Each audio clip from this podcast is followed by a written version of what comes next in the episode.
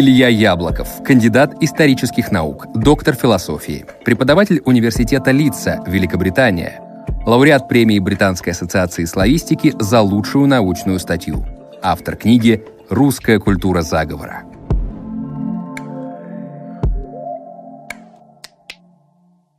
Илья, на твой взгляд, самая лучшая и самая интересная конспирологическая теория, которую ты когда-либо где-то читал? А я люблю теорию про рептилоидов. Это такие... Ее придумал британский один, ну как, автор, назовем его таким образом, без э, стигм, без э, ярлыков. А это история про э, инопланетян, э, рептилий, которые прилетели давным-давно на Землю, э, мимикрировали э, под людей, и таким образом правят миром. То есть они стали э, элитой, они сформировали элиту, и элита по всему миру — это вот такие рептилии под маской а, людей. И вот этот человек продает ну, многотысячные тиражи книжек. Люди приходят на его встречи, на стади... он собирает стадионы, продает билеты на свои мероприятия, и туда приходят десятки тысяч человек. Слушают его, верят ему, шерят его э, посты, собственно, в интернете. Ну, она тебе Дэвид нравится своей совсем прям сказочностью? Ну, абсолютно, конечно. Ну, другое дело, что когда этот человек рассказывает про свои теории заговора, он не с самого начала начинает говорить про рептилий. Угу. Он два часа сначала тебя убеждает, что вот, ну, элиты же плохие, они же ведь устроили финансовый кризис, мы стали нищими, и вообще смотрите, какая несправедливость в мире творится. Это же с этим что-то надо делать, а вот вы знаете, и через час он начинает рассказывать историю про рептилий. И часть людей уходит, часть людей остается. Эстрадные гипнотизеры сотрудничают с системой все время, я вам говорю. Кое-кого из гипнотизеров я уже упоминал. Эти даже не знают, что являются таковыми. Большинство, по крайней мере, но это именно то, что они делают. Они постоянно дают нам чувство реальности. Веру в то, что есть настоящее. И если мозг соглашается с подобной системой верований, он в дальнейшем продолжает считывать реальность в соответствии с этой верой. И это становится самоподдерживающимся восприятием реальности. А у тебя есть какое-то объяснение тому, почему люди в это верят? Разные причины для этого есть. Ну, во-первых, наука уже изучает психологию, а психологию веры в теории заговора. А чаще всего это люди, которые подверглись какой-то травме, либо из, не знаю, жизненных обстоятельств, а, когда в политике проблемы, когда в экономике проблемы, появляется больше людей, которые вот верят в такие простые объяснения. Теории заговора довольно легко объясняют а, бытие. То есть как мы живем, а, что с нами происходит, что с нами произошло, и как-то а, задним числом объясняет, почему мы живем вот в такой, эм, в, так, в такой конкретной ситуации с, такими, с такого рода проблемами. Это терапия во многом, и люди, которые верят в теории заговора, верят в них, ну, потому что они, во-первых, хотят найти ответ на вопрос, что произошло, почему мне так плохо, но еще, чтобы понять как-то свою жизнь, может быть, сконструировать по-другому.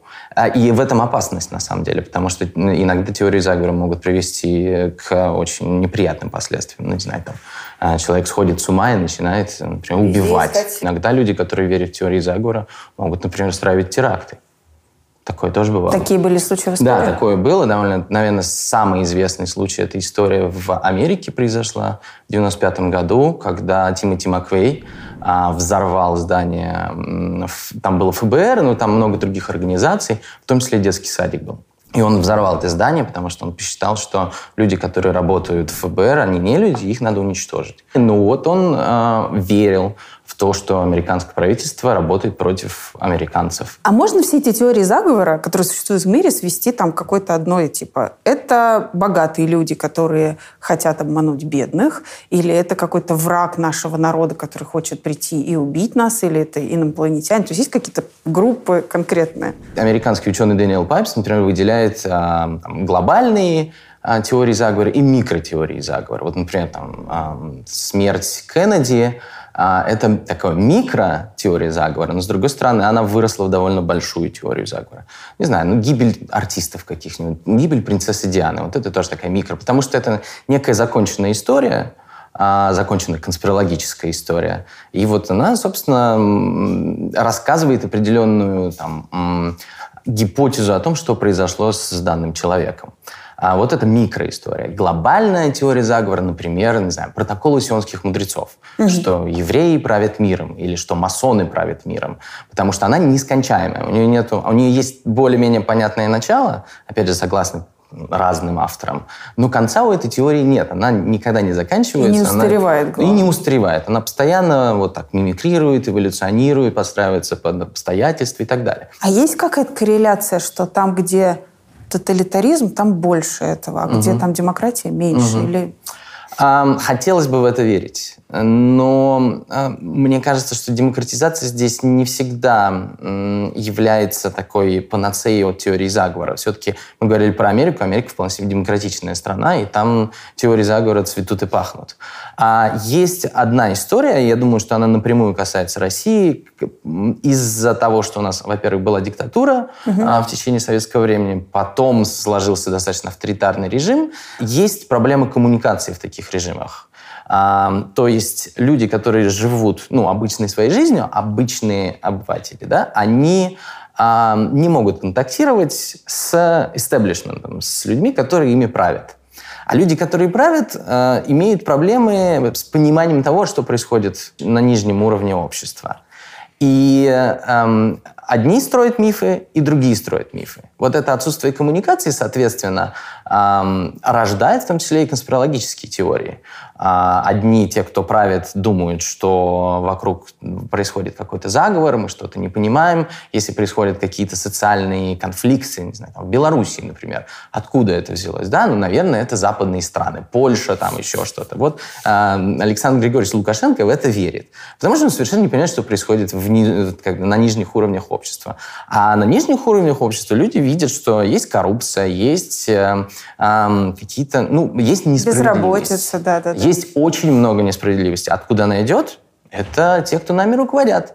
И, соответственно, вот этот процесс рождает различные теории заговора, и в какой-то момент они просто ну, начинают выводить людей на улицы.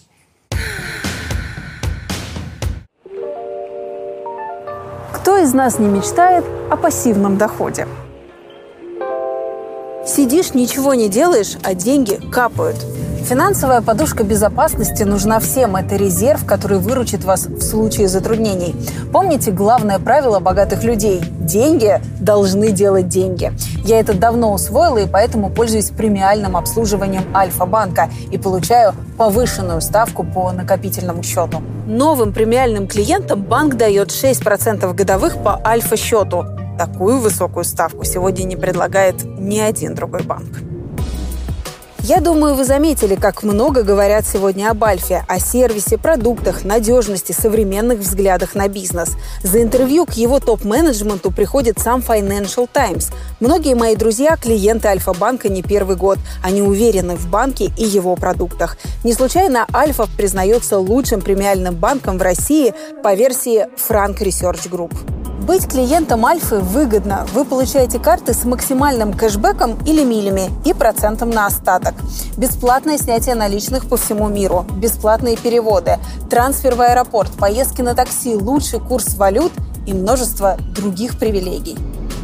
Премиальное обслуживание бесплатно, если вы храните более 3 миллионов рублей на всех счетах в Альфе или держите на счете более полутора миллионов и при этом ежемесячно тратите от 100 тысяч на покупки.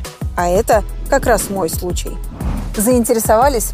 Тогда переходите по ссылке в описании и получайте лучшее премиальное обслуживание в России. Ой-ой-ой, я здесь выйду.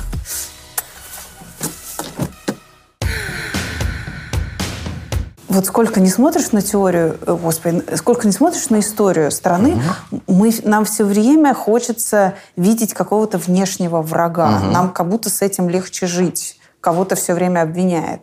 Это довольно важная часть российской национальной идентичности, которая складывалась, понятно, не один 20 век.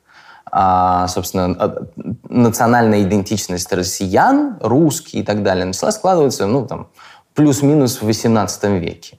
Опять же, это влияние во многом западных концепций того, что такое нация. А, и вот примерно с эм, конца 18-го, начала 19 века начали появляться идеи о том, во-первых, Россия стала глобальной, важной э, державой, Россия стала важной такой э, международной силой, И элиты российские, которые, собственно, и формируют, и формировали основные конспирологические теории, вообще, в принципе, везде по миру, а, именно элиты изначально формировали теории заговора. Угу. А, вот в России появилась вот эта идея о том, что российское величие а, оно непосредственно связано с тем, что вот мы русские, и мы, мы этого достойны, да, потому что Россия все-таки врывалась в первый мир, в Европу, пыталась всем доказать, что она важная страна, безусловно. Да, но вот этот догоняющий процесс во многом сформировал у российских интеллектуальных и политических элит уверенность в том, что вот мы не сможем этого достичь, потому что нам будут, нам будут мешать французы, британцы, американцы. И во многом мы видим, вот этот паттерн повторяется. Он повторялся в XIX веке, потому что Крымская война и, и проигрыш России в Крымской войне в середине XIX века стал вот этим поворотным моментом а, для многих русских консерваторов, которые стали верить, что ну вот, вот вам доказательства. Мы хотели ведь реализовать великий план большой империи, взять Палестину, а на самом деле вот мы потеряли вообще выход к Черному морю, и вот вам доказательства, потому что Англия Англия, Франция и Османская империя объединились против. Мы видим этих врагов. И после, собственно, во второй половине XIX века начал формироваться вот этот такой геополитический взгляд на мир, именно что вот мы такие хорошие, да, и мы должны, мы этого достойны. А за границей живут люди, которые нам постоянно ставят палки в колеса вот в тот момент как раз появляется вот эта концепция Запада, некого такого эм, абстрактного другого, но который постоянно меняет свои лики. Это могут быть британские шпионы, как в сталинские да, время, или Госдеп. Эм, образы меняются, а принцип остается. Мы догоняем, мы испытываем сложности, мы бы могли э, намного лучше развиваться, но вот есть проблема, нам будут мешать. Да? И вот нам будет мешать некий вот этот Запад, некий внешний противник. Это э, во многом, ну вот, наследие нескольких веков.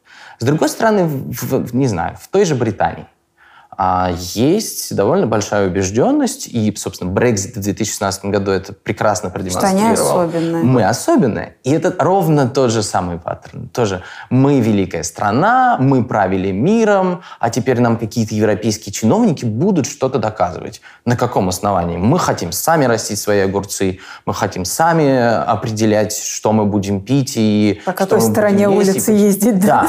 И, и, и, и ведь люди действительно поверили в это, и люди проголосовали голосовали. Да, там процент был не очень большой, но тем не менее поедешь в британскую провинцию, начнешь разговаривать с людьми, и они очень быстро расскажут про заговор э, бельгийских, ну, про заговор брюссельских чиновников против великой британской нации. Поэтому все-таки мне кажется, что э, русские и россияне в этом плане не, не, особенные. не самые оригинальные, да. Угу. А тогда появляются впервые вот эти славянофилы и западники. Это про это? Ну, не Те, со... кто верит в заговоры и против, и не верит. Не, ну, славянофилы, славянофилы и западники были не про заговоры, а про да. то, как, как должна Какой развиваться, путь? да, как должна развиваться Россия. А просто славянофилы в какой-то момент увидели, кстати, после, во второй половине XIX века, увидели вот, собственно, заговор, элементы заговора в ну, различных там политиках по отношению к России. А, и наиболее консервативные, собственно, славянофилы а, конца XIX века ну, убеждали царя, убеждали политические элиты в том, что Россия сталкивается постоянно с западным заговором, и нам надо что-то с этим поделать. То есть, да, славянофилы были, очень, были более склонны, скажем так, к заговорам, к вере в заговор. Мы так много говорим о том, как о нас думает Запад. У меня угу. ощущение, что в этот момент Запад, у Запада вообще свои проблемы, и как бы совсем им пофигу сидеть и думать, как им отхватить э, кусок России. Вот. А что есть Запад? Вот это, это что концептуально? Это очень абстрактное понятие, а, и каждый вкладывает в него что хочет. Когда российские интеллектуалы, ну назовем их так, российские интеллектуалы, российские политики говорят про Запад, э, я готов поспорить, что они имеют в виду Америку и Британию иногда Францию. Все очень сильно зависит от того, эм, о ком, какая ситуация в мире, какая ситуация в политике и так далее. Но чаще всего это Британия и Америка. Это наследие холодной войны. Дальше начинаются различные иерархии. А вот в Запад еще, наверное, входит Польша, потому что Польша исторически нас не любит. И так далее, и так далее, и так далее. А, Западу, если мы используем эту терминологию, конечно же, наплевать. Людям интересно, что происходит у них во дворе. А, за кого, кто, кто будет голосовать, кто победит на выборах мэра того или иного города. Им локальная повестка интересна. В России э, локальная повестка не так разработана. Когда она начинает разрабатываться, мы понимаем, что вообще у нас довольно неплохо работающее гражданское общество. Оно иногда может каким-то образом себя показывать. Я просто, поскольку преподаю, опять же, э, британских, по большей части, студентам историю России, культуру России, собственно, я служу таким мостиком между культурами, а я очень часто просто сталкиваюсь и с родителями, и с детьми, когда они приходят на дни открытых дверей, а я им начинаю рассказывать, что такое Россия. Половина студентов, как правило, приходят, а, их становится больше, когда Россия появляется в международных новостях. Ну, не потому, что мы выигрываем Оскары, например, за кинематографию, да. к сожалению, а потому что мы участвуем в неких, эм, скажем так, политических и геополитических конфликтах. Но вера в, вера в то, что Запад, некий условный Запад, работает против нас, это во многом, опять же, наследие Советского Союза. Если помнишь, там пропаганда работала именно «А что происходит в мире?» Угу. Кого сейчас линчуют в Америке? А, международная панорама. Это да, очень, да, да. очень, очень важный элемент, собственно, повестки а, внутри Советского Союза. И россияне ну, во многом повторяют этот тренд. А что же там происходит там, в Украине? А как же у нас дела, а, опять же, там, в Польше, например? А что происходит в скандинавских странах? Да какая разница? Давайте заниматься тем, что происходит у нас. Вот в СССР возникает э, этот там, образ внешнего врага постоянного, угу. с которым мы боремся. Это очень легкий политический ход такой. Так, так легче управлять э, населением, когда ты говоришь, так, у нас есть цель, угу. давайте все вместе возьмемся за руки, затянем пояса и будем бороться ну, против да, это, да, это была такая мобилизация во многом, ну, например, в сталинское время, да, охота на шпионов, охота на врагов. Это была, с одной стороны, конечно, часть пропаганды, а, но с другой стороны, это было и последствие вот этой постоянной мобилизации населения, которое жило в очень тяжелых условиях. Да? Станки ломались же не потому, что их э, шпионы а, английские портили да, во время пятилеток первых, они ломались, потому что они работали 24 часа в сутки и в какой-то момент выходили из строя, а план никто не отменял. Да, и поэтому появлялись вот эти вот объяснения, что это все сделали э, внешние враги, внутренние враги, наймиты и так далее. То есть легче было свалить на какого-то внешнего врага что-то, чем обвинить правительство, что оно там не, не выделяет денег для ремонта этих ну, станков. Кто же, будет, э, кто же будет обвинять правительство, которое потом через пару часов пришлет к тебе тройку и расстреляет? Конечно же нет. Да, к сожалению, это такая черная страница в нашей, э, в нашей истории, когда, а, к сожалению, теории заговора работали именно как инструмент управления обществом. Во многом ситуация с поиском шпионов американских, английских и так далее, которые, ну, отчасти это действительно было так, потому что была все-таки холодная война война разведок, война идеологии, а, ну и некоторые называют Третьей мировой войной. А во время войны понятно, что есть сбор информации, какие-то операции. То есть понятно, что Советский Союз, в Советском Союзе постоянно шел поиск вот этих шпионов. Ну, во многом в Америке происходило примерно то же самое. Ну, я к тому, что это наверняка, это уж точно было не беспочвенно, наверное. Конечно, естественно. И во многом реальное противостояние с Америкой, с Британией, с НАТО – вот, собственно, сформировала сегодняшний современный а, язык а, российской конспирологии. Потому что понятно, что НАТО работает против, против Советского, работала против Советского Союза, американцы засылают своих шпионов, американцы пытаются подорвать нашу идеологию. Ну, собственно, вся вот это вот противостояние разведок, оно во многом дало почву постоянной подозрительности. Ну и плюс образ Запада в позднем Советском Союзе, он же тоже был такой очень, очень двоякий. С одной стороны, никто же не понимал, что происходит за границей. Практически все жили, не выезжая за пределы а, советских границ. А, соответственно, было много мифов. Одни мифы рождались а, посредством политической пропаганды по телевидению, по радио, через газеты. А отчасти это были какие-то там э, личные не знаю, там, истории, мифы, которые, собственно, появлялись в семьях, Ну, просто из-за просто из-за незнания того, что происходило за границей. А и незнание, как правило, собственно, становится почвой для разного рода мифов, в том числе и конспирологических мифов. Вот. Ну, конечно же, главным это было вот это вот э, антизападное противостояние. Давай поясним, в чем разница пропаганды и конкретной теории? Ну, пропаганда все-таки более широкий, э, такой более широкий термин, который в себя включает в том числе э, не знаю, дезинформацию противника а, или, наоборот, то, что сейчас называют мягкая сила, то есть объяснение, почему мы такие хорошие. А, а теории заговора могут быть элементом, то есть одним из элементов пропаганды.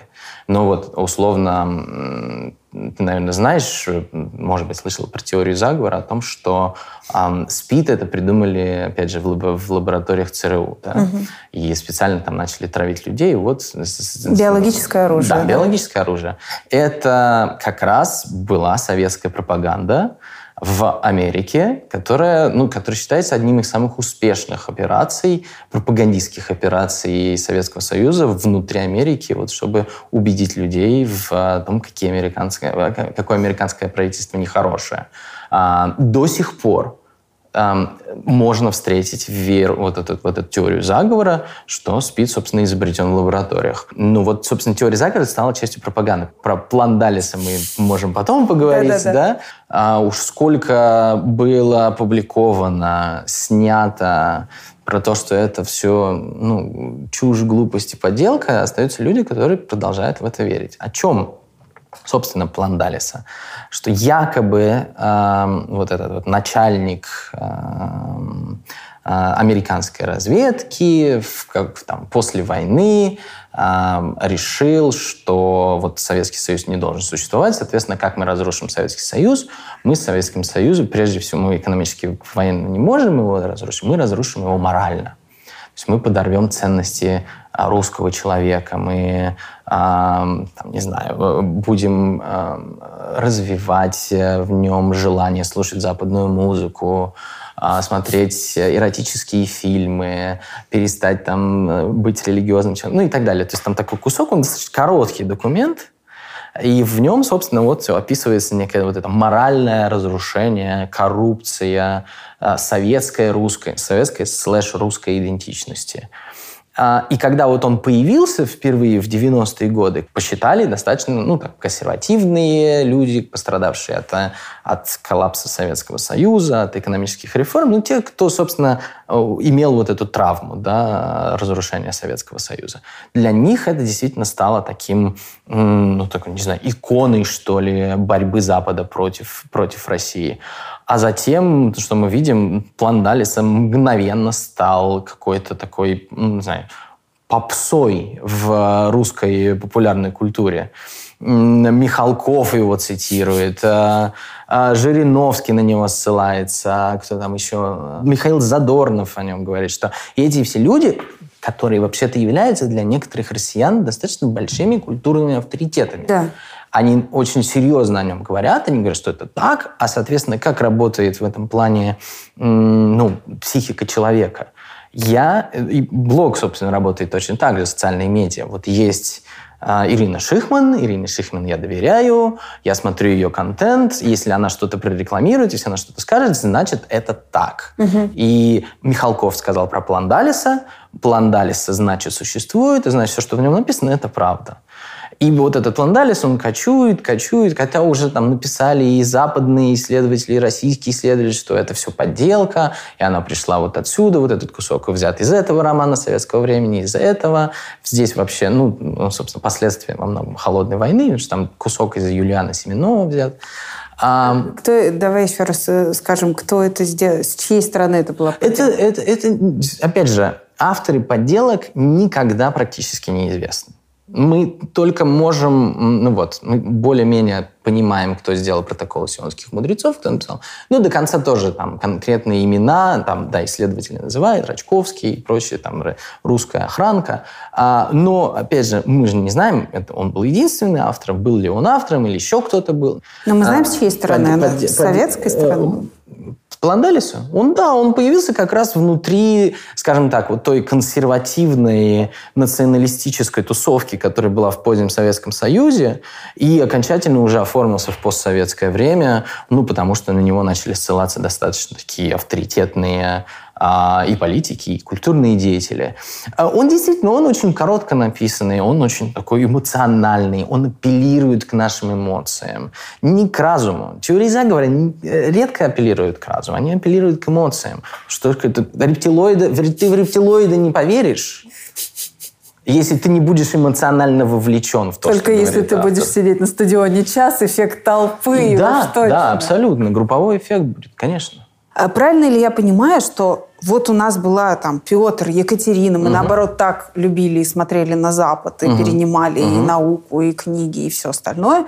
И Крымская война именно сделала так, что мы вдруг сказали, нет, э, они покушаются на страну. Это отчасти все-таки э, была часть населения, скажем, часть элиты угу. стала антизападной. Это не значит, что они не хотели одеваться э, по последней парижской моде, потреблять хорошо, в том числе продукты, произведенные на Западе. Нет, в этом плане у нас такое лицемерие было много-много-много А, мне нравится iPhone, но я ругаю Америку. Естественно, вот. конечно. И вот отечественную продукцию я не буду использовать. Ну почему? Зачем? А, Поэтому там все-таки было такое двоемыслие. Ну, собственно, мы видим, что и в советское время потребление это было, ну, скажем так, элитным, да, и люди, которые производили в том числе пропаганду, не будем называть имена, некоторые из них до сих пор живы, вполне себе хорошо ну, ездили на Запад, получали какие-то путевки в западные страны, потребляли иностранную музыку, но при этом, приходя на работу, соответственно, начинали придумывать различные пропагандистские, антиамериканские, антиизраильские, э, не знаю, антибританские э, мифы в том числе конспирологические теории. То есть вот это двоемыслие, оно во многом продолжается. И продолжается, я думаю, как раз ну, собственно, с 18 века, потому что отношение к Западу, вот моя научная руководительница Вера Тольц в Манчестере, она очень хорошую книжку в 2001 году э, написала, выпустила под названием «Россия, изобретая нацию». И вот она, у нее там есть очень хорошая мысль, что образ Запада а, у россиян, у русских в целом, он такой а, очень, он двоякий. Одновременно это и модель, которую нужно а, повторять, копировать, создавать свой iPhone внутри России. А с другой стороны, поскольку мы догоняем, мы в себе не уверены, мы боимся. И вот одновременно мы и хотим, и боимся. И мы все время между это вот абсолютное двух... поведение человека с комплексами. Ну, вот, да, абсолютно. абсолютно. И да. это, это печаль. Это на самом деле наша большая трагедия, что мы не можем вот этот обрести какой-то баланс, уверенность в себе, а именно как, а, как, как, как нация, да, как некое сформировавшееся а, единство граждан.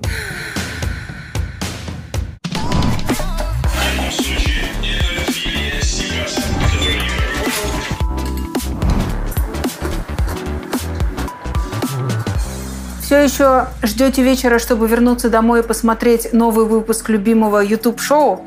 Хватит это терпеть. Я смотрю видео с телефона и загружаю свои ролики где хочу. На прогулке, в дороге, в кафе. При этом даже не подключаюсь к общественной сети Wi-Fi. И не переживаю из-за того, что потрачу весь мобильный интернет. Потому что у меня безлимитный доступ к YouTube. Слушай, ты мне отдавал транспортный налог, я тут все перерыл, не могу его найти. Это и не только к YouTube. Трафик в этих мессенджерах тоже не тарифицируется, так что я не ограничиваю себя в общении с друзьями. И что самое приятное, я не доплачиваю за это ни копейки. Тем, кто давно пользуется тарифом «Мой смарт», нужно самостоятельно подключить опцию в личном кабинете МТС. А новичкам, таким как я, безлимит предоставляется автоматически. Давай э, по России как бы пройдемся так угу. по хронологии. Просто мне интересно, как изменялось время и какие теории заговора э, там властвовали угу. в одно время или там Хорошо, ну вот начнем там со второй половины 19 века. Это, это появляется идея Запада, что он нам все портит. А в то же время в, во внутренней политике там, Российской империи, опять же, интеллектуалы, которые работали при дворе, например, Михаил Катков, угу. а, разных видели заговорщиков. Это были, например, католические священники во время различных а, ну, а, неприятных для российской власти движений общественных движений, политических движений на западных границах Российской империи, угу. безусловно, консерваторы видели чью-то руку. И, например, Михаил Катков очень интересно всегда там, описывал... Э, это очень понравилось бы российским пропагандистам, потому что тот язык, который использовал Катков, во многом сейчас повторяется в тех же сюжетах на РЕН-ТВ и НТВ. Например, что вот а польские революционеры не просто так устраивают все вот эти демонстрации и революционные... Им помогает рука из-за границы, которая дает им деньги. Узнаешь, да? Да. А, да почерк. Да. А, ну вот, собственно, потом а, очень популярны стали антиеврейские теории заговора. И Российская империя, а, российская в этом плане интеллектуальная мысль довольно сильно прославилась, способствовав производству протоколов сионских мудрецов, да, которые потом в 20 веке разошлись по всему миру. А, до такой степени, что как бы, отчасти стали объяснением Холокоста. Слушай, вот, и во... евреи, значит, я понимаю, что этот миф, как бы, он не только российский, это вообще Абсолютно, мировой да. какой-то. Угу. Почему евреи? Антисемитизм и вот теории заговора по поводу евреев появились в XIX веке. Как известно, евреи, ну, например, в Восточной Европе жили за чертой оседлости в Российской империи, да? А французская революция, как известно, дала права всем гражданам, жившим на территории Франции. И в том числе их получили евреи. Евреи стали абсолютно такими же гражданами, абсолютно все. Да? Затем были наполеоновские походы. Наполеоновские походы освобождали, ну, завоевывая какие-то государства, точно так же давали права всем, в том числе евреям. Процесс эмансипации, когда евреи имели ну, такие, получали такие же права и начинали ассимилироваться, становиться гражданами, открывать бизнесы, порывать с религии. Это был процесс как раз 19 века. И, собственно, процесс эмансипации евреев, вот их становление такими же, как мы, внутри, опять же, формирующихся европейских наций, ну, становился во многом триггером особенно для консервативных таких мыслителей, а для националистов, для таких активных, ну, не знаю, активных фанатов, например, нарождающейся немецкой идентичности или русской идентичности, черносотенцы начала 20 века, да, для них евреи служили тем самым другим, очень опасным, который вроде бы выглядит как мы, говорит ровно на таком же русском языке, а, но удачливей, или, э, или имеет родственников, например, за рубежом, как в советское время было, да? И что-то с этим не то. И вот эта вот подозрительность по поводу другого в XIX веке в европейских странах, которая, опять же, э, я хотел бы подчеркнуть, э, в XIX веке шло формирование наций европейских наций. То есть нация — это же конструкция, это социальное явление. Да. Вот в XIX веке они формировались, и внутри люди, когда думают о том, а кто мы такие, пытаясь понять себя, свою идентичность, должны были так или иначе а, ну, как бы а, отталкиваться от чего-то, от какого-то образа. Это мог быть в случае, например, российской идентичности внешний образ, некий Запад, да, условный, а внутри, например, там, не знаю, опять же, э, на, на локальном уровне, вот, вот, вот евреи, вот они вроде бы выглядят так же, как мы, а вот что-то с ними не то, или религия не такая, или денег, например, больше, да, все, все очень сильно зависит. Вот мы не такие, как они, и они другие, и они не входят в нашу нацию, да, и вот отсюда, из вот этих вот противопоставлений чужой, другой. При этом евреи же это же не, не единственная такая нация. В целом э, ксенофобия, она рождается на вот этих противоречиях, на попытке поиска, чем вот человек, да, сидящий рядом со мной, чем он от меня отличается. А почему? Потом, опять же, вот сидя сейчас, размышляя о том, что ну, у нас же нет никаких проблем с евреями, откуда берется антисемитизм, мы забываем, что все-таки есть довольно большая а государственная традиция, которая была в Советском Союзе, государственного антисемитизма.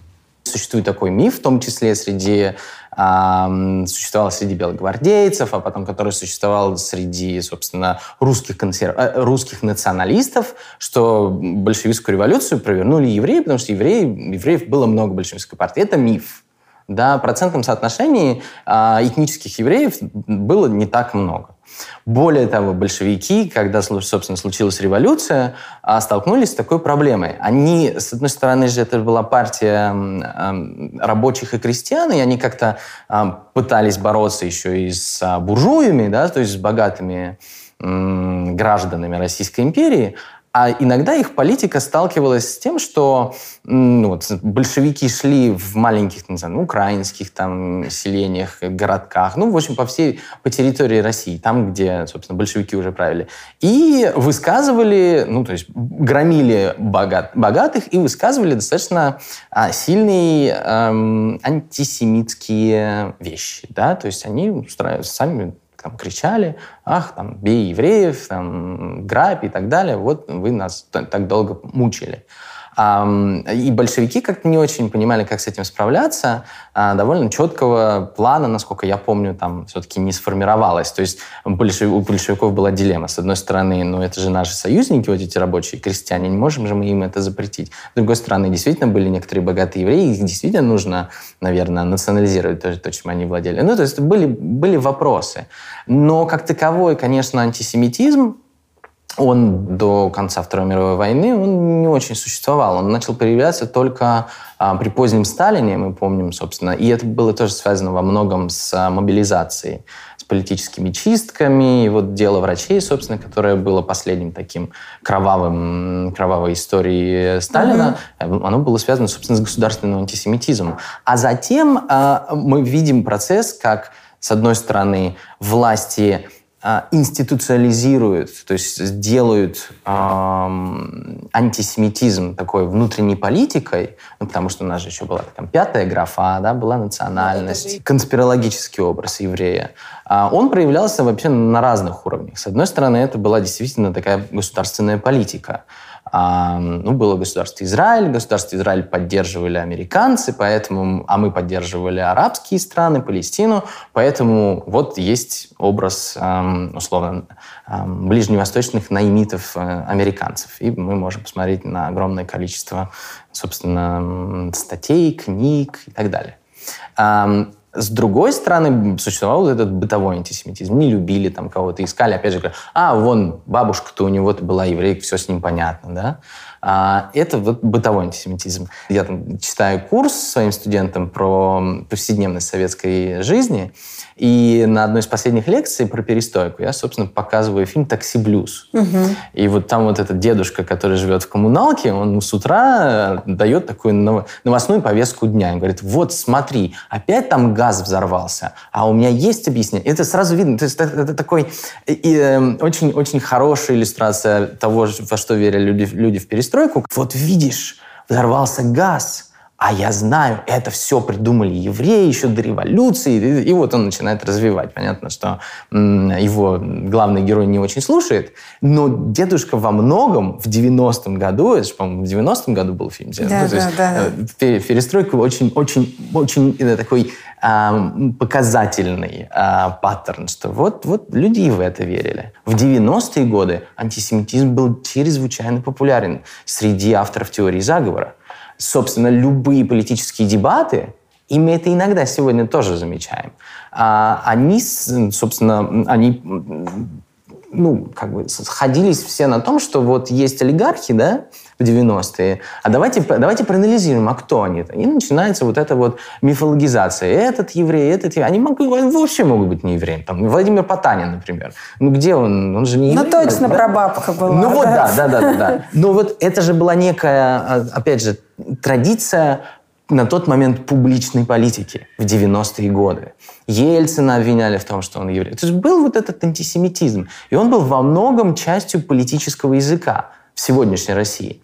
Но потом этот, тренд начинает меняться. И теории заговора про евреев сегодня уже совершенно не актуальны. Более того, тебе скажу, когда появляются какие-то, скажем, антисемитские теории заговора, а на мейнстримных, ну вот на больших телевизионных каналах, или в них начинают в, ну, в, к конспирологическому мифотворчеству, то, что я называю связанным с евреями, присоединяются известные политики, например. Угу. Была история с Петром Толстым не так давно. Например, была история с передачей Исаакиевского собора, собора церкви. церкви.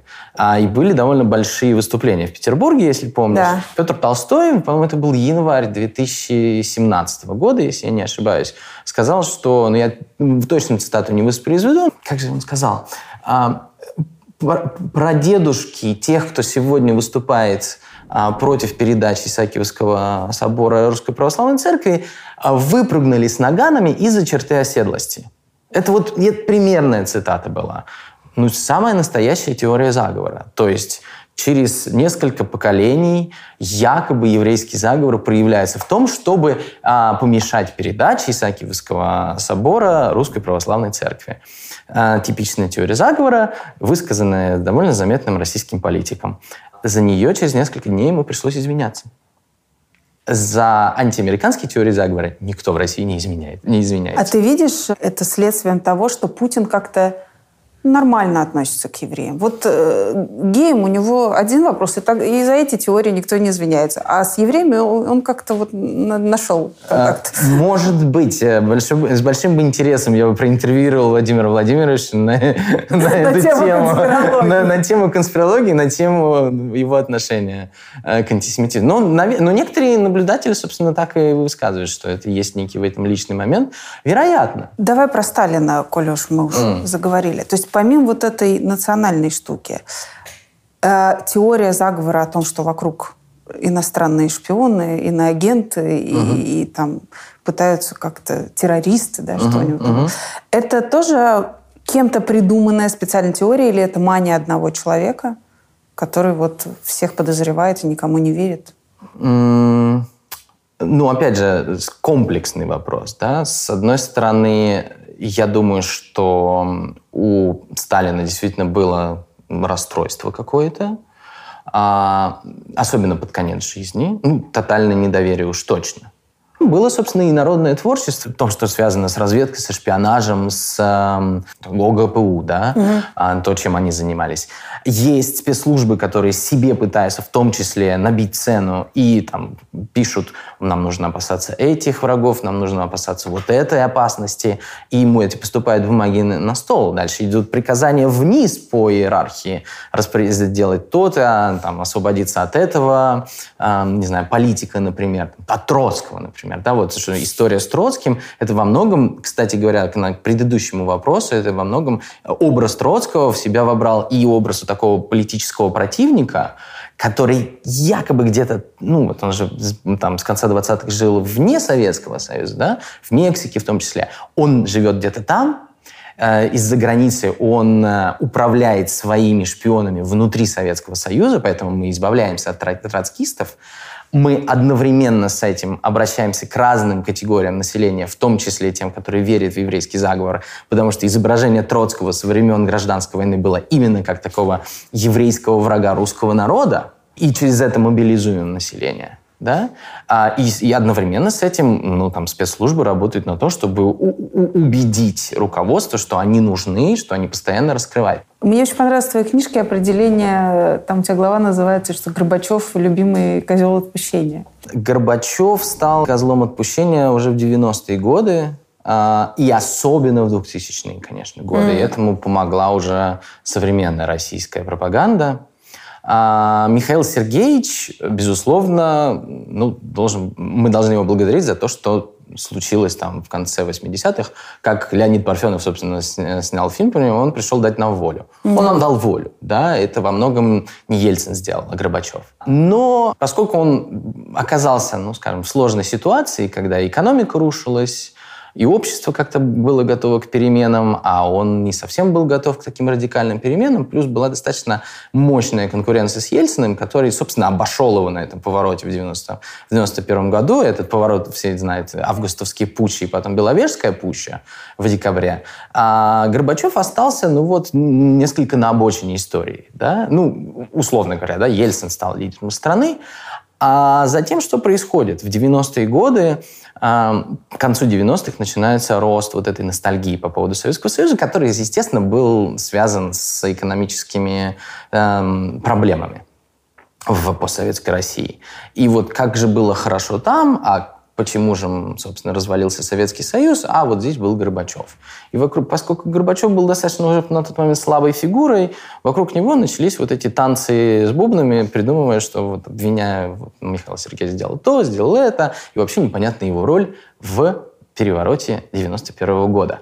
И тут действительно появляется довольно много ну, странностей. Во-первых, Горбачев ведь несколько раз его спрашивали, расскажите поподробнее о Путине. Он сказал, ну, ему задавали вопрос, а знали ли вы о том, что готовится, а вот есть такая информация. Он сказал, ну, никто не узнает полную правду, а я вам не скажу. И, в, собственно, вот эта недоговорка, а вот это вот... Сыграла Да, вот такая тайна некая вокруг Горбачева, безусловно, сыграла с ним злую шутку, потому что его все, ну, скажем, патриотически настроенные, ностальгирующие по Советскому Союзу, а, и те, кто проиграл в 91 году, да, то есть ГКЧПисты, его начали обвинять в том, что он, с одной стороны, знал о, о готовящемся перевороте, он их подставил, он в этом не участвовал, он такого сыграл Агнца, который ничего не знает, и вот его а, закрыли на даче в Фаросе. А с другой стороны появилось новое поколение, собственно, политиков, которые Горбачева сделали вот этим вот, превратили в такого прозападного, а, купленного американцами президента. И, собственно, если, если мы посмотрим да, какие-нибудь там форумы или почитаем патриотическую так называемую прессу, безусловно, Горбачев там будет э, э, изображен очень негативно люди в России должны были куда-то канализировать вот это свое расстройство, ностальгию по поводу Советского Союза, особенно когда в 2000-е, 2010-е она начала усиливаться. Она начала усиливаться искусственно, через медиа. Горбачев, он действительно был очень прозападным человеком, он действительно был другим, он отличался очень сильно от эм, советского эстеблишмента, да, э, и действительно он имел неплохие отношения с тем же Джорджем Бушем-старшим. Да. Ну а как же, если э, советский лидер имеет такие хорошие отношения, значит, с ним что-то не то. И, и еще один момент, который очень хорошо, скажем, объясняет, почему Горбачева так не любят. А, Ельцин первый президент. Понятно, что на Ельцина в 90-е годы те же самые глубоко патриотичные люди, типа Виктора Илюхина, например, который пытался объявить импичмент Ельцину, они начали обвинять Ельцина в том, что Ельцин тоже участвовал в заговоре против русского народа.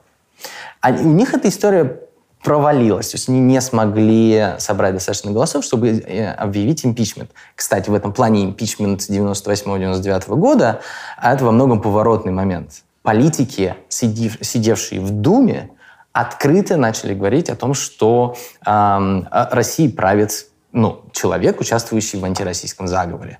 Это впервые случилось в российской истории. Теория заговора, собственно, в чем состояла? Что Ельцин а в 91 году, а, ну, там есть разные истории, еще раньше, когда он съездил в Америку, ему там, его там завербовали. В общем, Ельцин а, пришел, а, чтобы сдать российское, ну, советское величие геополитическому противнику, как они это любят называть, США. Угу. И, собственно, вот Ельцин, возглавив и начав реформы, а как утверждали, собственно, политики в 90-х, типа Илюхина и прочих патриотических авторов, вроде Александра Проханова, например, а, Ельцин устроил опять же, кавычки открываются, геноцид русского народа, кавычки закрываются, проведя реформы, очень многие, э, ну, не знаю, спились, погибли, безработица, безработица потеряли да. карьеры и так далее. И все это сделано специально. И все это было сделано специально. Ну, ответы там даются разные. Один из, то, что ответ меня веселил, что это был геноцид русского народа, кавычки, опять же, кавычки открываются, потому что нужно было забыть о то, как хорошо мы жили в Советском Союзе. Потому что кто, опять же, согласно тому же Илюхину, кто пострадал от этого больше всего? Старики, которые могли рассказать внукам, да, и, и мужчины, которые могли бы, собственно, еще нарожать детей, которым они бы могли рассказать. Ну вот, стариков уничтожили во время экономических реформ, и никто не может сказать, как здорово и классно мы жили в Советском Союзе. Однако, э, почему, например, Ельцина сейчас не обвиняют в этом? Ельцин, после него был Путин. потом, собственно, Медведев, потом снова Путин. И Ельцин во многом является основателем президентской традиции. А если он участвует в заговоре против э, вместе с Западом, то это, это ставит под преем... большой вопрос преемников. А ну это нельзя. Почему у нас вдруг вернулась вот эта страсть к СССР, угу. тоска по нему. Угу. Почему в 90-е я понимаю, есть часть населения, которая там не была согласна с этим выбранным путем. Почему это в 2000-е и у нового поколения, которое там особо Советский Союз угу. не застало, я не понимаю. Это, с одной стороны, память о, без сомнения, великой стране, великом обществе. Это, без сомнения, память об определенной социально-экономической стабильности. А, это великая культура, что ж, ну, тут ничего с этим не поспоришь. И это довольно четкая национальная идентичность. Вот именно понимание «я советский человек», да? И более-менее мне понятно, как я буду жить дальше, где я буду работать. Более-менее понятны какие-то правила игры.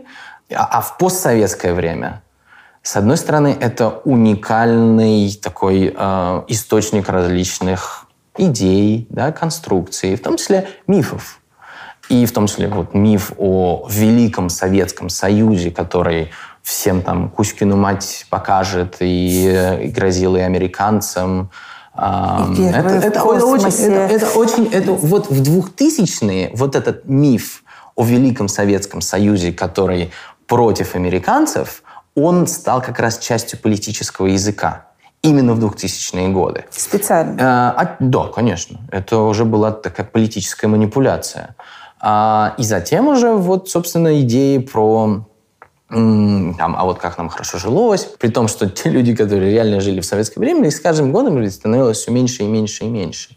А с другой стороны, а, ну, наверное, опять же, там, социологи меня поправят, э, чем человек становится старше, тем ярче помнятся какие-то годы молодости, воспоминаний, не все так плохо. Отсюда а, к сожалению, мы вот видим такой очень, э, очень неприятный тренд. То, то, что называется политика памяти, что у нас идет кромешная мифологизация советского прошлого. И для ученых, опять же, сейчас достаточно тяжело будет работать. Почему? А, потому что неправильная интерпретация прошлого может иметь достаточно большие а, физические последствия для исследователей, историков. Отсюда, что мы не можем там попасть в архивы? В архивы, да. В архивы давно уже не можем попасть, кстати, в архивы.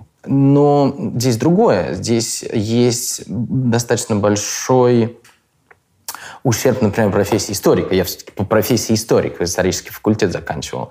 Поэтому я прекрасно понимаю, что люди, которые, опять же, работают с написанием истории Советского Союза или, например, истории репрессий, а все чаще могут оказаться в очень неприятной ситуации, когда ну, нарушат какую-нибудь уголовную, например, а, уголовную статью, и все. Или... Ну, Юрий Дмитриев там... Вот, прям, да, это, такой, это тоже такой пример. Это очень становится, к сожалению, история становится м, таким минным полем. Мы вроде как, ты говоришь, не сильно нападаем на Ельцина в связи с... Угу причинами э, понятными, но при этом появляется термин «лихие 90-е».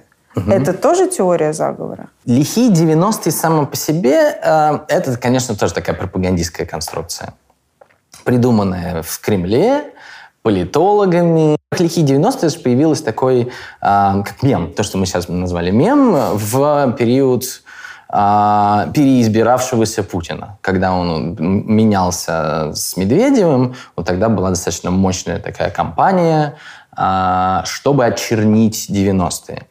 Э, занимательно, что эта кампания вообще началась тогда, когда умер Ельцин. Ельцин же умирает в 2007 году, и, собственно, вся... А, вы... До 2007 мы никогда не говорили лихие 90-е. Лихие 90-е... Нет. Лихие 90-е начало появляться такой мем в политических речах, а, ну, там, лидеров Единой России, Путина, вот, собственно, уже в конце 2007 года. То есть там была когда кампания, потому что нужно было, с одной стороны, контрастировать определенную экономическую стабильность а, а, путинской России в 2000-е с 90-ми. и то, как плохо людям жилось. Ну, это такой... А зачем это нужно обычно? Ну, мобилизация, объяснить, что нужно голосовать за правильную партию, нужно поддерживать сегодняшнюю власть, а то будет так, как в 90-е. Плюс э, в, в, тогда же был еще Союз правых сил, Союз правых сил тогда, собственно, олицетворяли вот эти политиков 90-х. Союз правых сил, наверное, все-таки имел шансы стать одной из политических партий, а Единой России нужно было большинство гарантированное в, в Думе, чтобы, ну, поскольку там же преемник, не очень понятно, как все пойдет, поэтому, собственно, был, мне представляется, был вот изобретен вот этот мем про лихие 90-е. Он легко зашел, он, мы до сих пор об этом говорим, но лихие 90-е при этом и заряжен достаточно понятным политическим сигналом. А конспирология здесь есть. И конспирология здесь, собственно, заключалась в том, что за теми, кто якобы хочет вернуться в 90-е, стоит Запад. И мы должны не позволить повторить то, что уже было сделано с там, реформы 90-х, вот это вот крах капиталов, обесценивание человеческой жизни, мы якобы должны этому, этому противостоять. Потому что те люди, которые придут, соответственно, противники России, противники экономической стабильности, и вновь ввергли бы российское общество вот в этот хаос. Mm. Поэтому, ну, собственно, много об этом сказано. Глеб Олегович Павловский об этом очень много говорил, собственно, уже когда ушел из Кремля, а, как это было все сделано, именно с точки зрения каких-то политических технологий. Ну, это, это, это была такая успешная политическая технология, в которую вплелась конспирология. Потому что, э, ну, например, вот эта вот вся история, например, про английский британский э, шпионский камень, например, она же тоже появилась в 2006 году. А, про американцев, Давай напомним, про, что там за камень. про оранжевые революции. А, ну, это, на самом деле тут как раз та история, когда теория заговора вдруг оказалась реальным заговором. А, в 2006 году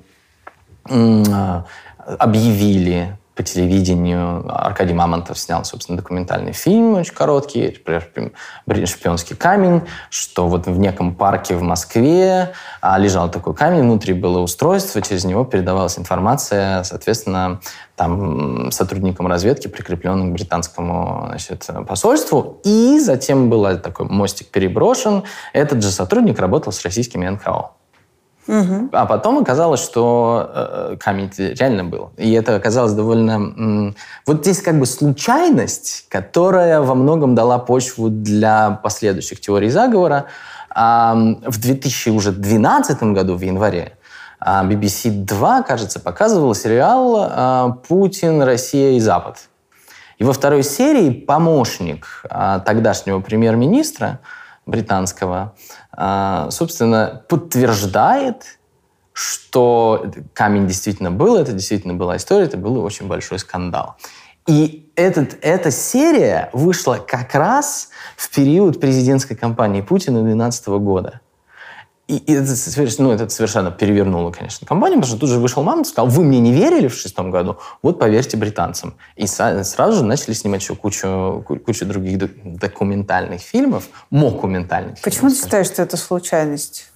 Ну, в смысле, почему? Ирина верит в теории заговора. Я, да, я сейчас становлюсь на место бабушки у телевизора. Ну, почему это случайно? А, то есть, окей. Почему давай, Мамонтова давай. не было источников, а, как вы да, считаете? Да, нет, подожди, стоп. Ему а, эту информацию сообщили спецслужбы. Он снял этот документальный фильм в 2006 году. Случайность в том, что BBC своими же собственными устами подтверждает а, те теории заговора, которые Мамонтов в 2006 году, собственно, показал по телевидению. Случайность то, что именно в этот момент, в самый такой, ну, тяжелый, большая политическая развилка в постсоветской политической а. истории, в этот момент, когда, с одной стороны, есть люди, которые вышли на Болотную площадь и хотят перемен, с другой стороны, есть государственная пропаганда, которая рассказывает, что они вышли, потому что им печеньки Госдепа приносили, и вообще Запад тут работает.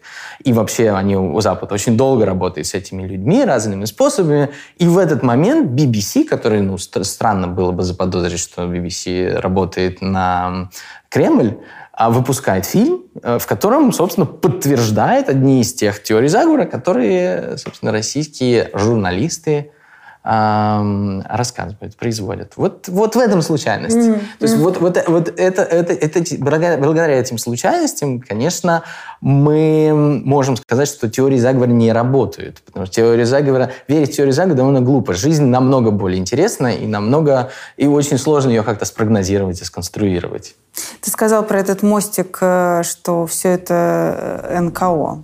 И с этого момента начинается борьба с НКО. Да, с середины 2000-х. Это тоже теория заговора? Да, Если... это... Ну, на самом деле, опять же, эм, это, был, это был и остается достаточно важным элементом такой охранительной политики э, в России.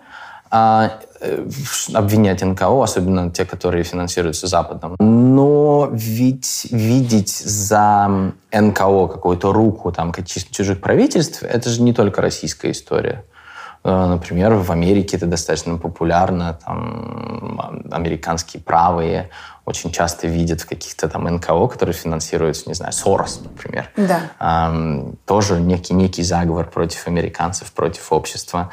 Поэтому в этом плане, опять же, российские авторы теории заговора не оригинальные. Но история с НКО, особенно с иностранными НКО, она очень, очень политическая, и она очень... Это, это понятно, почему эта теория заговора взялась. Чтобы ограничить любую возможность альтернативных голосов внутри России. Как это ограничивает? Ну, вводится закон. Закон, там, из-за этого в России перестает работать НКО. Соответственно, не знаю, перестает, не знаю, там, помогать э, каким-то, может быть, детям в регионах, например, детям или еще другим э, группам. Все-таки НКО все 90-е годы и 2000-е очень много делали для российского общества. НКО зашли в те сферы, которые, собственно, были оставлены государством, поскольку государство, собственно, обанкротилось и разрушилось. А, в том числе иностранные НКО ну, там, не знаю, образовательные, например, те же НКО, как, которые давали много денег. Тот же Сорос давал очень много денег на компьютеры. Да. А, в школах, в университетах, оплачивал интернет. Да? Это же тоже во многом НКО. И вот в какой-то момент, чтобы, ну, поскольку режим пытается утвердиться, режим пытается ну, как-то все поставить под контроль, а тут вот есть НКО, которые вообще не хотят жить так, как хочет режим. И, соответственно, их вот сначала легитимизируют через медиа, рассказывая о том, что НКО работают там, на Запад, и, ну, мы знаем много таких сюжетов, собственно.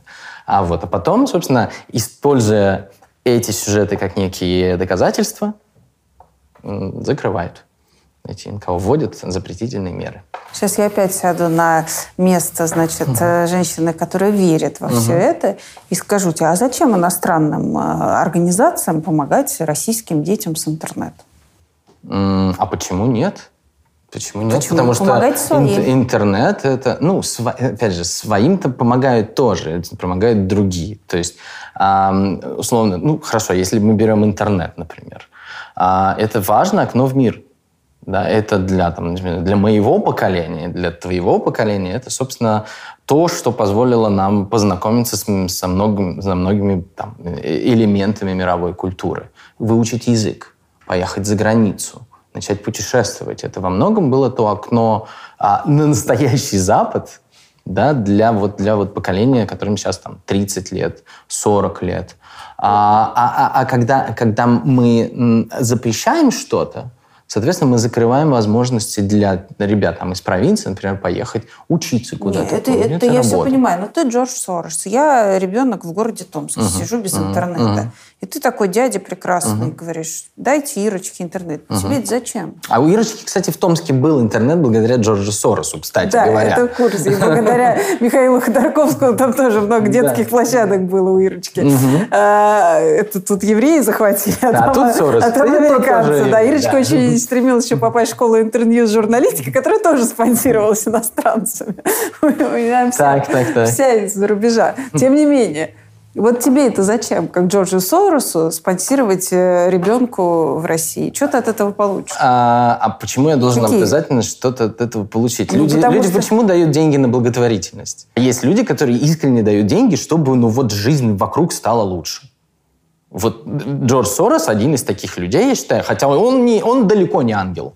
Я не собираюсь сейчас защищать, я не адвокат Джорджа Сороса. Но условный Джордж Сорос – давал деньги ровно потому, что хотел улучшить, ну, там, в Советском Союзе он видел, там, в позднем Советском Союзе, в России, видел э, огромное количество талантов. Да, я видел, э, я знаю ребят, которые там получили образование благодаря ему в университете, э, сделали карьеры. Это же ведь, как, это же меняешь мир вокруг. Это, это ведь классно. Благотворительность, даже если мы сейчас там, даем рубль, 10 рублей, 100 рублей на какие-то благотворительные цели, нам ведь самим от этого становится приятно, что мы хоть, вот, хоть каким-то вот таким микрообразом, ну, попытались поменять мир. Вот Джордж Сорос, а, благодаря тому же спонсированию интернета, перевернул картину мира для постсоветского а, человека.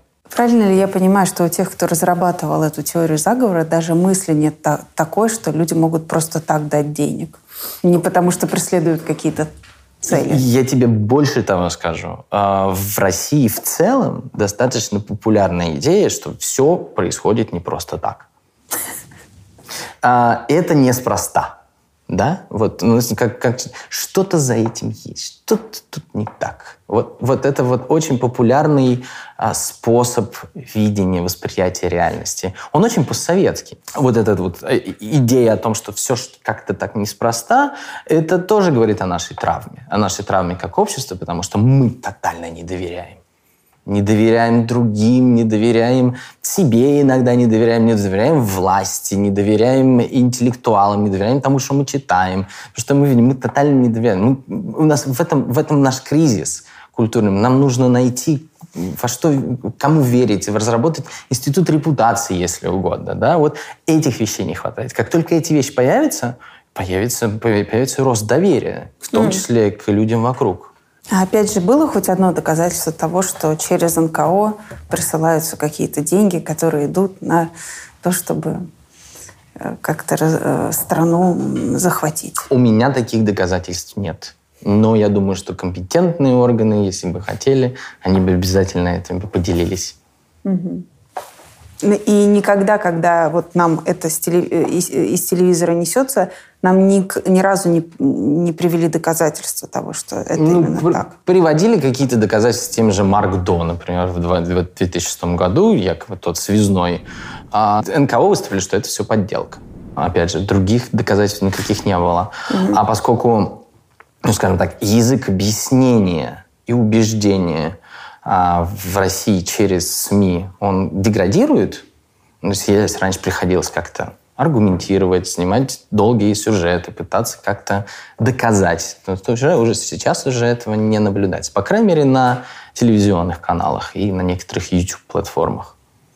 Достаточно показать, что этот человек да, разговаривает да. с другим человеком, который говорит на да, иностранном да, да. И языке. вот здесь включается, здесь уже включается, собственно, тотальное недоверие. Ну, собственно, вот британский ученый сидит, как ему можно верить. Так что я, так что, все время что-то доказывает. Я, могу уже предвосхитить разные теории заговора, которые получатся после этой программы. Ну да, я готов. Окей. Значит, ну вот НКО – это иностранные агенты, и опять пошли шпионы, как у Сталина, прости господи. Ну, отчасти. Там есть язык немножко сталинистский, а, но он такой очень искусственный. Он очень, он очень неестественный язык, вот этот э, сталинистский.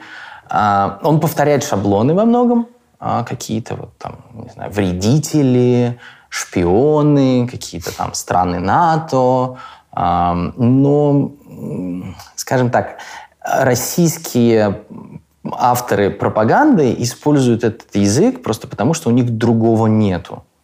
Они не выработали его еще в, ну, там, в постсоветское время. Угу. Немножко не тем занимались. Мы наблюдаем сейчас вот этот вот взрыв такой консервативной политики, да, связанный с там, запрет абортов, а, там анти-ЛГБТ повестка, вот эти вещи, а, семья, традиционные ценности. А, удивительным образом Россия сейчас является не таким не особенным регионом, где вот эти все идеи вдруг появляются и становятся популярными. Россия абсолютно находится в глобальной повестке.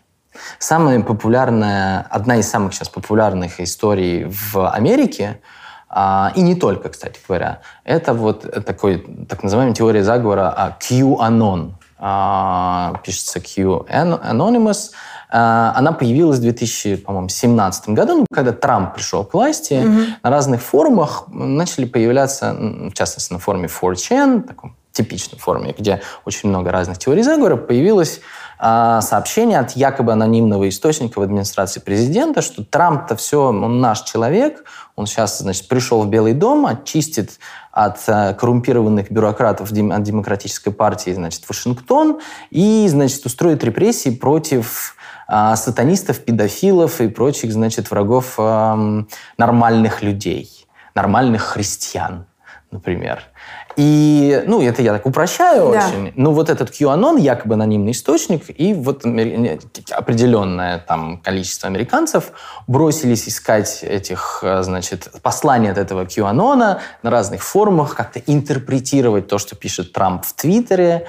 QAnon подбрасывала, значит, эм, дровишек в этом, что слушайте, что вам сейчас, значит, скажет Новый мессия Трамп. просто, да. А, да, и, и люди начинали интерпретировать, что, значит, там, что произойдет дальше дальше.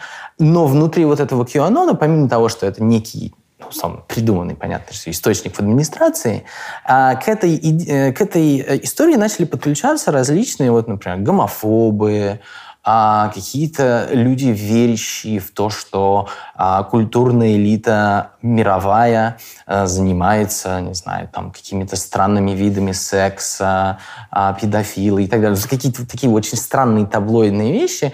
А, и, и, и они начали, на, начали просто вокруг Кьюанона вот так вот скапливаться, скапливаться, и в какой-то момент они начали переноситься и в другие страны. Сейчас, например, во время коронавируса э, эта идея про некого там анонимный источник, сатанистов э, в мировой элите, странные сексуальные культы, значит, она начала переноситься на, например, в Россию, в Германию, в Россию. И э, я вижу просто, как российские пользователи соцсетей, Инстаграма, например, которые там про лайф, что называется, против аборта, да, какие-то за здоровый образ жизни. Они просто копируют, переводят сообщения с американских сайтов, переводят на русский язык, ставят фотографию какого-нибудь принца Чарльза, обвиняют его в том, что он, значит, там совершает всякие странные культовые, культовые обряды, обряды а, и ставят русский текст. И люди лайкают, люди шерят, люди смотрят, люди обсуждают. У нас есть ВКонтакте огромное количество групп на эту тему. Даже Бузову с ее, э, как а... она крестится и какие знаки показывает уже к сатанистам, а... тоже отнесли, по-моему. А кто это был? Это была, это была Бузова, которая про 5G начала говорить? Нет, это была Виктория Боня. Виктория Боня, да. Виктория Боня, например. Вот, вот она тоже очень хорошо себя показала во время коронавируса. Коронавирус, кстати говоря, очень ускорил распространение этих идей. Вообще, эта история с коронавирусом, которая сейчас происходит, завязана под то, чтобы вакцинировать людей, чипировать людей, а, о чем говорил Билл Гейтс на TEDx, да? А довольно популярна была история во время первой волны коронавируса, да, что происходит в Москве, это цифровой фашизм и так далее. Она до сих пор, если, если выехать за пределы столичных городов, угу, где угу. в меньшей степени процент зараженных угу. и так далее, там полное убеждение людей, что это все специально придумано, конечно. А, ну, здесь-то все-таки интересен московский кейс, потому что в Москве это реально работают приложения, за тобой действительно следят. Довольно многие верили, что вот это нас всех посчитает, а что будет дальше, мы не знаем, но будет только хуже. Есть такого рода тоже... И это точно придумало фобия. правительство, да, чтобы... Ну, здесь же реально, то есть в этом, в этом плане теории заговора, они ну, как бы стараются отражать э, некую, во-первых, а, вымышленную картину мира, потому что, а, ну, скажем, что будет дальше после пандемии, мы не знаем, да, и поэтому люди строят самые а, драматические сценарии своей жизни, а одновременно с этим действительно существует сбор данных, о наших передвижениях, о том, что мы делаем, что мы скачиваем, и вообще непонятно, что, что это приложение, условно, социальная мобильность нам может, эм, какие последствия она на, для, на, на нашу жизнь может оказать. Поэтому люди, как бы от, отталкиваясь от некого факта своей реальности, уже далее выстраивают сценарии будущего, и за, в зависимости от того, в каких условиях живут люди, разных условиях могут жить. Соответственно, сценарии могут быть разные, э, разные драматичности. Ты-то начал говорить, значит, с э, вот этого консерватизма, который угу. появился, да, при Путине. То есть, правильно, э, вот все влияние церкви, угу. которую у нас в последнее время угу. мы наблюдаем, мы перестали шутить про церковь, э, да, мы э, там у нас начинают сажать за угу. оскорбление угу. чувств. Это тоже вот какая-то ну, это конспирологическая теория это... того, что кто-то хочет наше православие украсть. Русская православная религия, в целом религии России, а, здесь, вот, собственно, что в этом интересного, консервативная, консервативный элемент внутри каждой из этих религий, там, ислама, например, а, русского православия, православного христианства, он всячески поддерживался россий...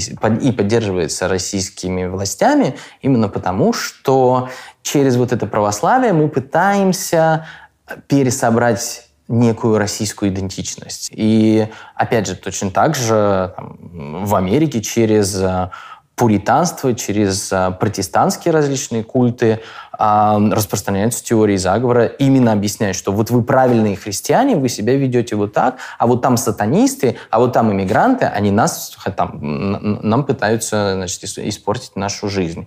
И в России, собственно, вот этот вот опора на некую консервативную, на некую консервативную идеологию внутри религии, а, ну, это для каким-то аудиториям, каким-то группам населения, безусловно, заходит. У тебя есть точка отсчета? Вот когда это началось вдруг?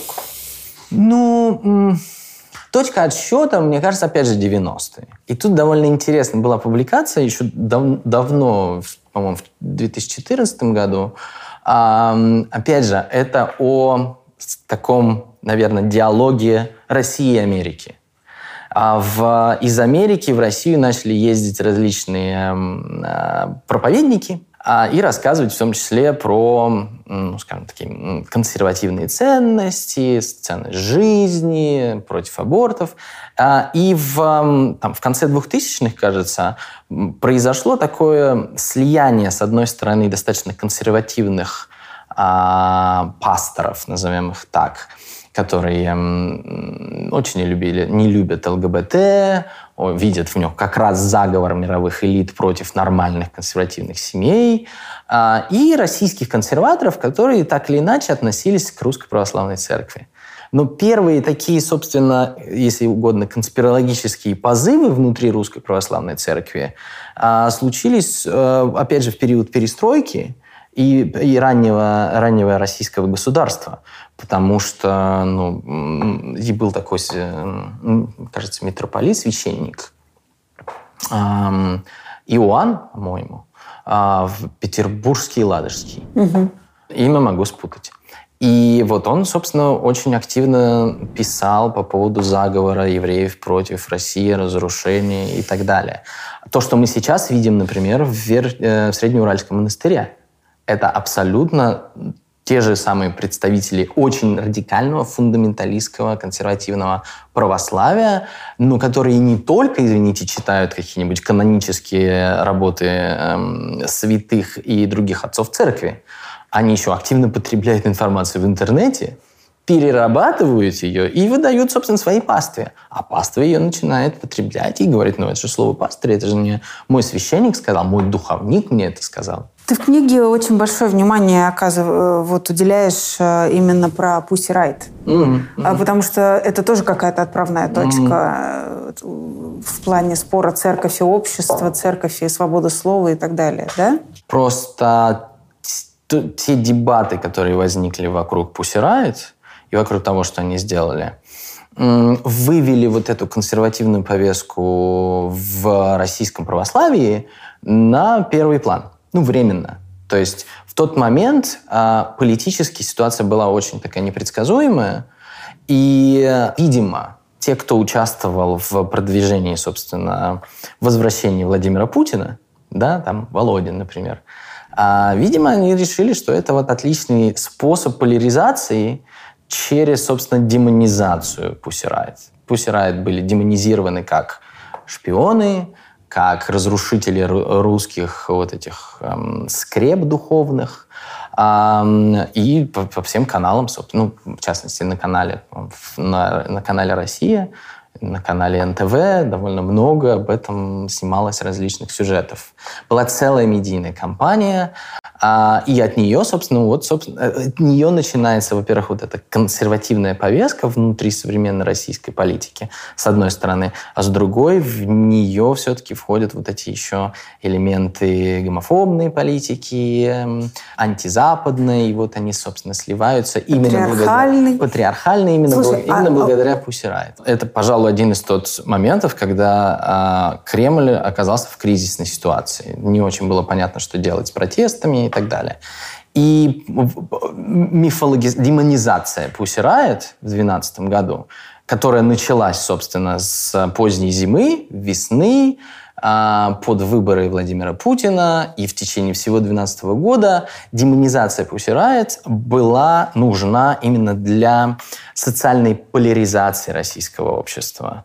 А то, что, как это представляешь, то, что сделали Pussy Riot в храме Христа Спасителя, любому, ну, в кавычках, любому нормальному россиянину не должно понравиться. А, окей. Мне лично то, что они сделали, не нравилось. Но они сделали это и сделали. Я их не буду за это наказывать. Я абсолютно в этом плане либеральный человек. А, но я не такой, ну, то есть люди, которые живут в России, наверное, не такие либеральные. Соответственно, а, вот эта вот демонизация Пусирая, что они сделали то, что они сделали в а, храме, а любому нормальному человеку не понравится, соответственно, любой нормальный человек, которому это не понравилось, должен быть с нами.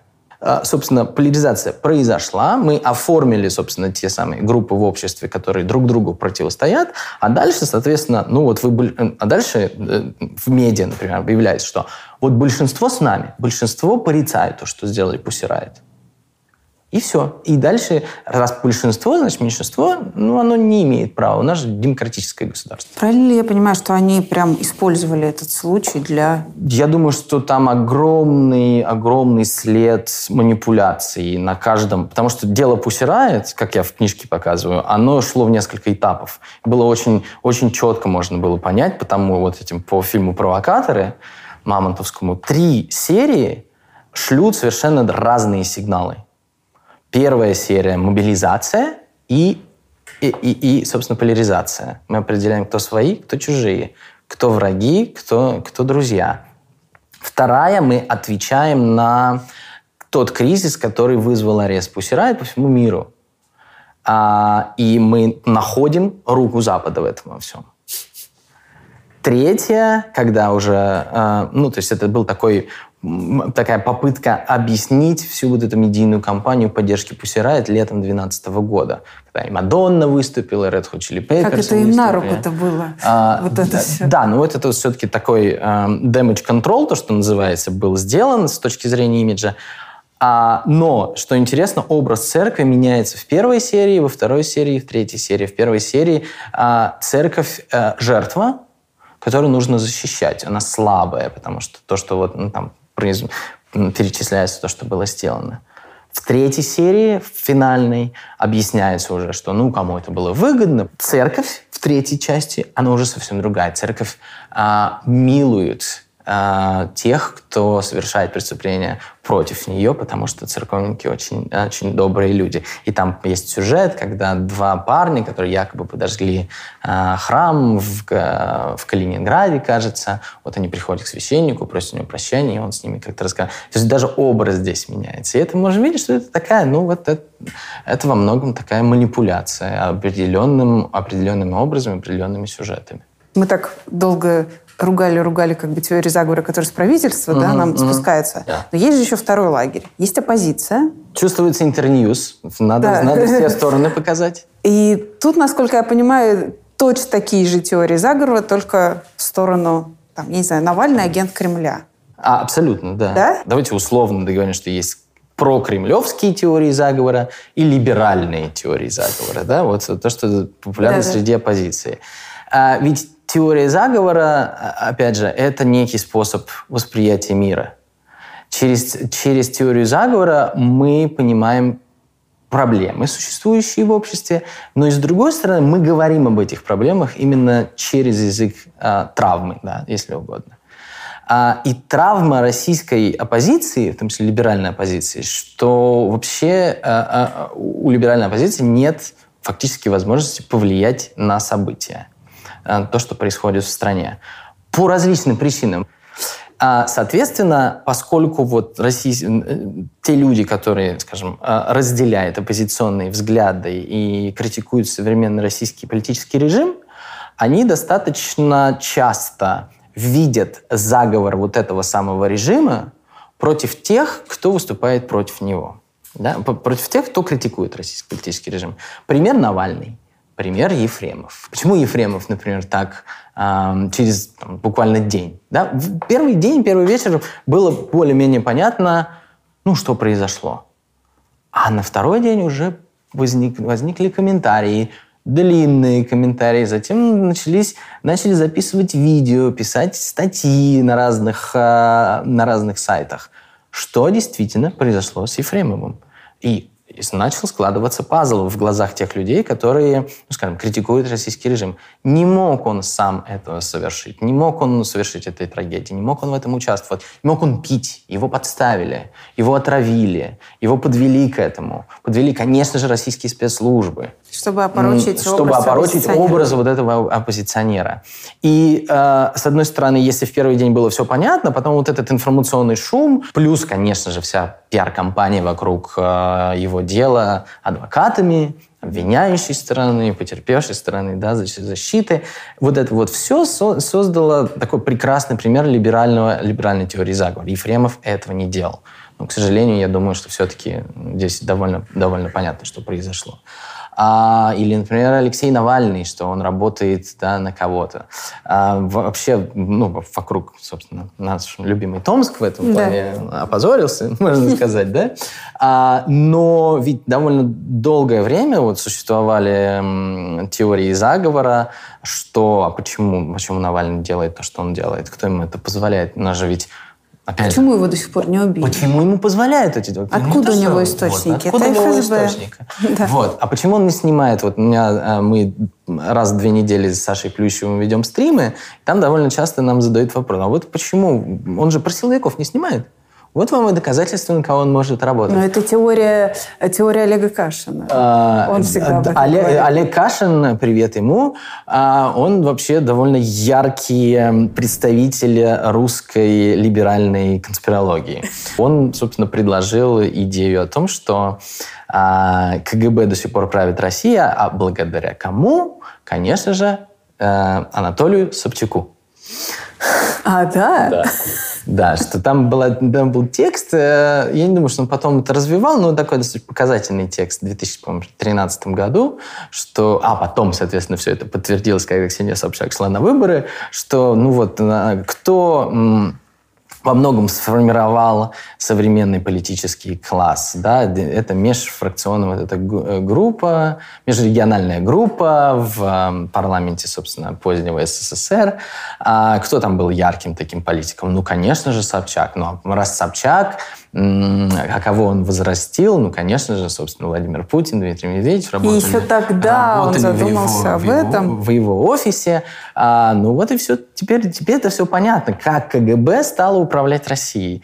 Именно через Собчака. А потом еще, все, еще и Ксения Собчак, то, что она делает. Вот вообще. И картинка, и пазл сложился. Но это, естественно, очень красивым языком было написано. Убедительно. И, и, и было более-менее, да. Очень похоже на троцкизм. А, ну, наверное. Да. Довольно популярная теория заговора, да, что СССР развалился, потому что этого хотели КГБ. В книжке я пишу вот этот знаменитый план Андропова. Угу. Это абсолютно ну, потрясающая э, история мифа как он сложился, как он хорошо выстрелил и как в него до сих пор верят. Ведь э, в чем была история? В 95 году э, Михаил Любимов, писатель, э, опубликовал э, короткую, ну, новеллу, наверное, назвал, э, «Операция Голгофа» или «План Андропова», «Операция Голгофа».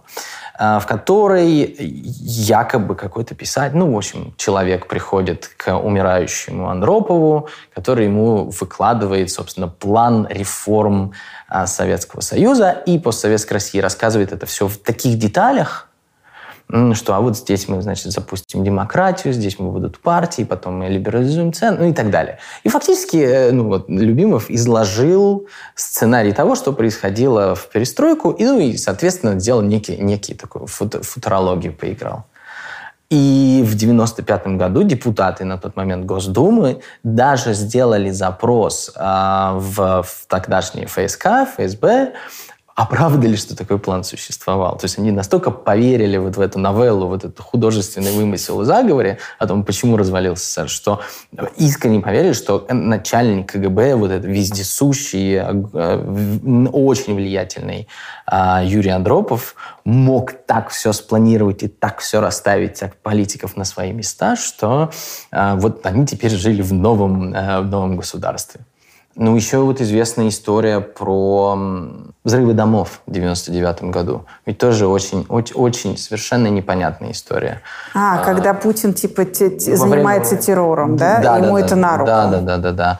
А, такой блогер э, Романов, по-моему, в YouTube. Есть такой человек, который а, на все митинги. На все митинги, да, да в Хабаровск ездил, в Беларусь. И вот он показ...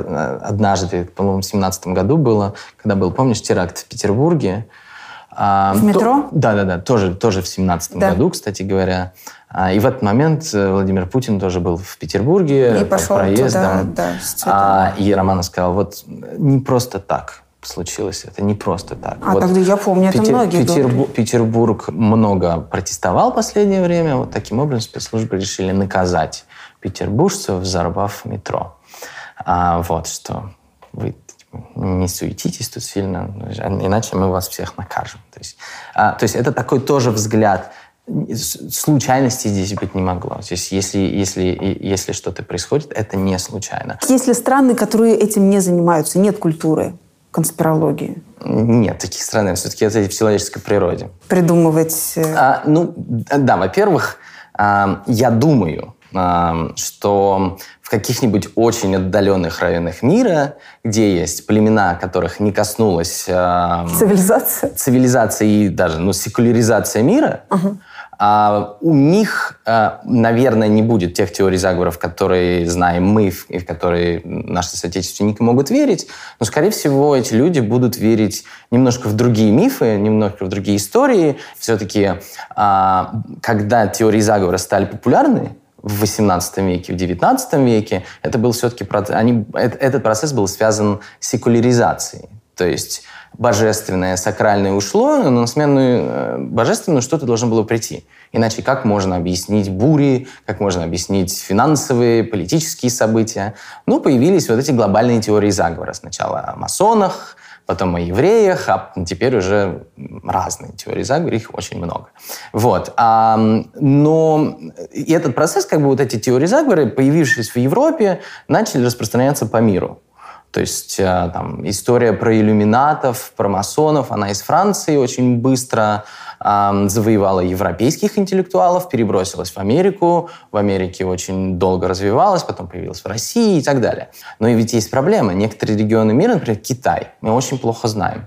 Мы совершенно не знаем, во что верят китайцы с точки зрения теории заговора, потому что, а, таких исследований практически не проводилось, и, б, их невозможно сейчас проводить, потому что это политическая история все-таки не пустят человека, например, собирать какие-нибудь мифы, слухи а, о заговоре внутри китайского общества. Вышлют как минимум.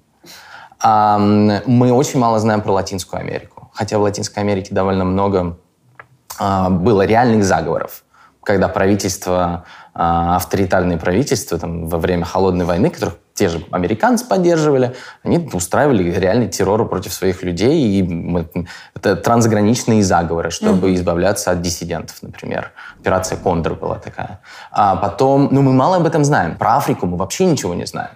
Во что верят, в какие теории заговора верят в Африке. К сожалению. Но я думаю, что придет время. Есть все равно у теории срок годности. Но вот когда-нибудь вот это вот то, что Запад плохой uh-huh, и хочет нам навредить, у нас исчезнет эта теория заговора, или мы бесконечно будем ее жевать как жвачку? вообще теории заговора имеют ну, свою жизнь, какой-то свой срок годности, если угодно. обычно теории заговора, ну, такие антизападные, понятно, что антизападные, сейчас это актуально, они, они будут появляться новые, будут отсылки к старым и так далее. А какие-то там микро, ну, вот условно, там, про Ефремова.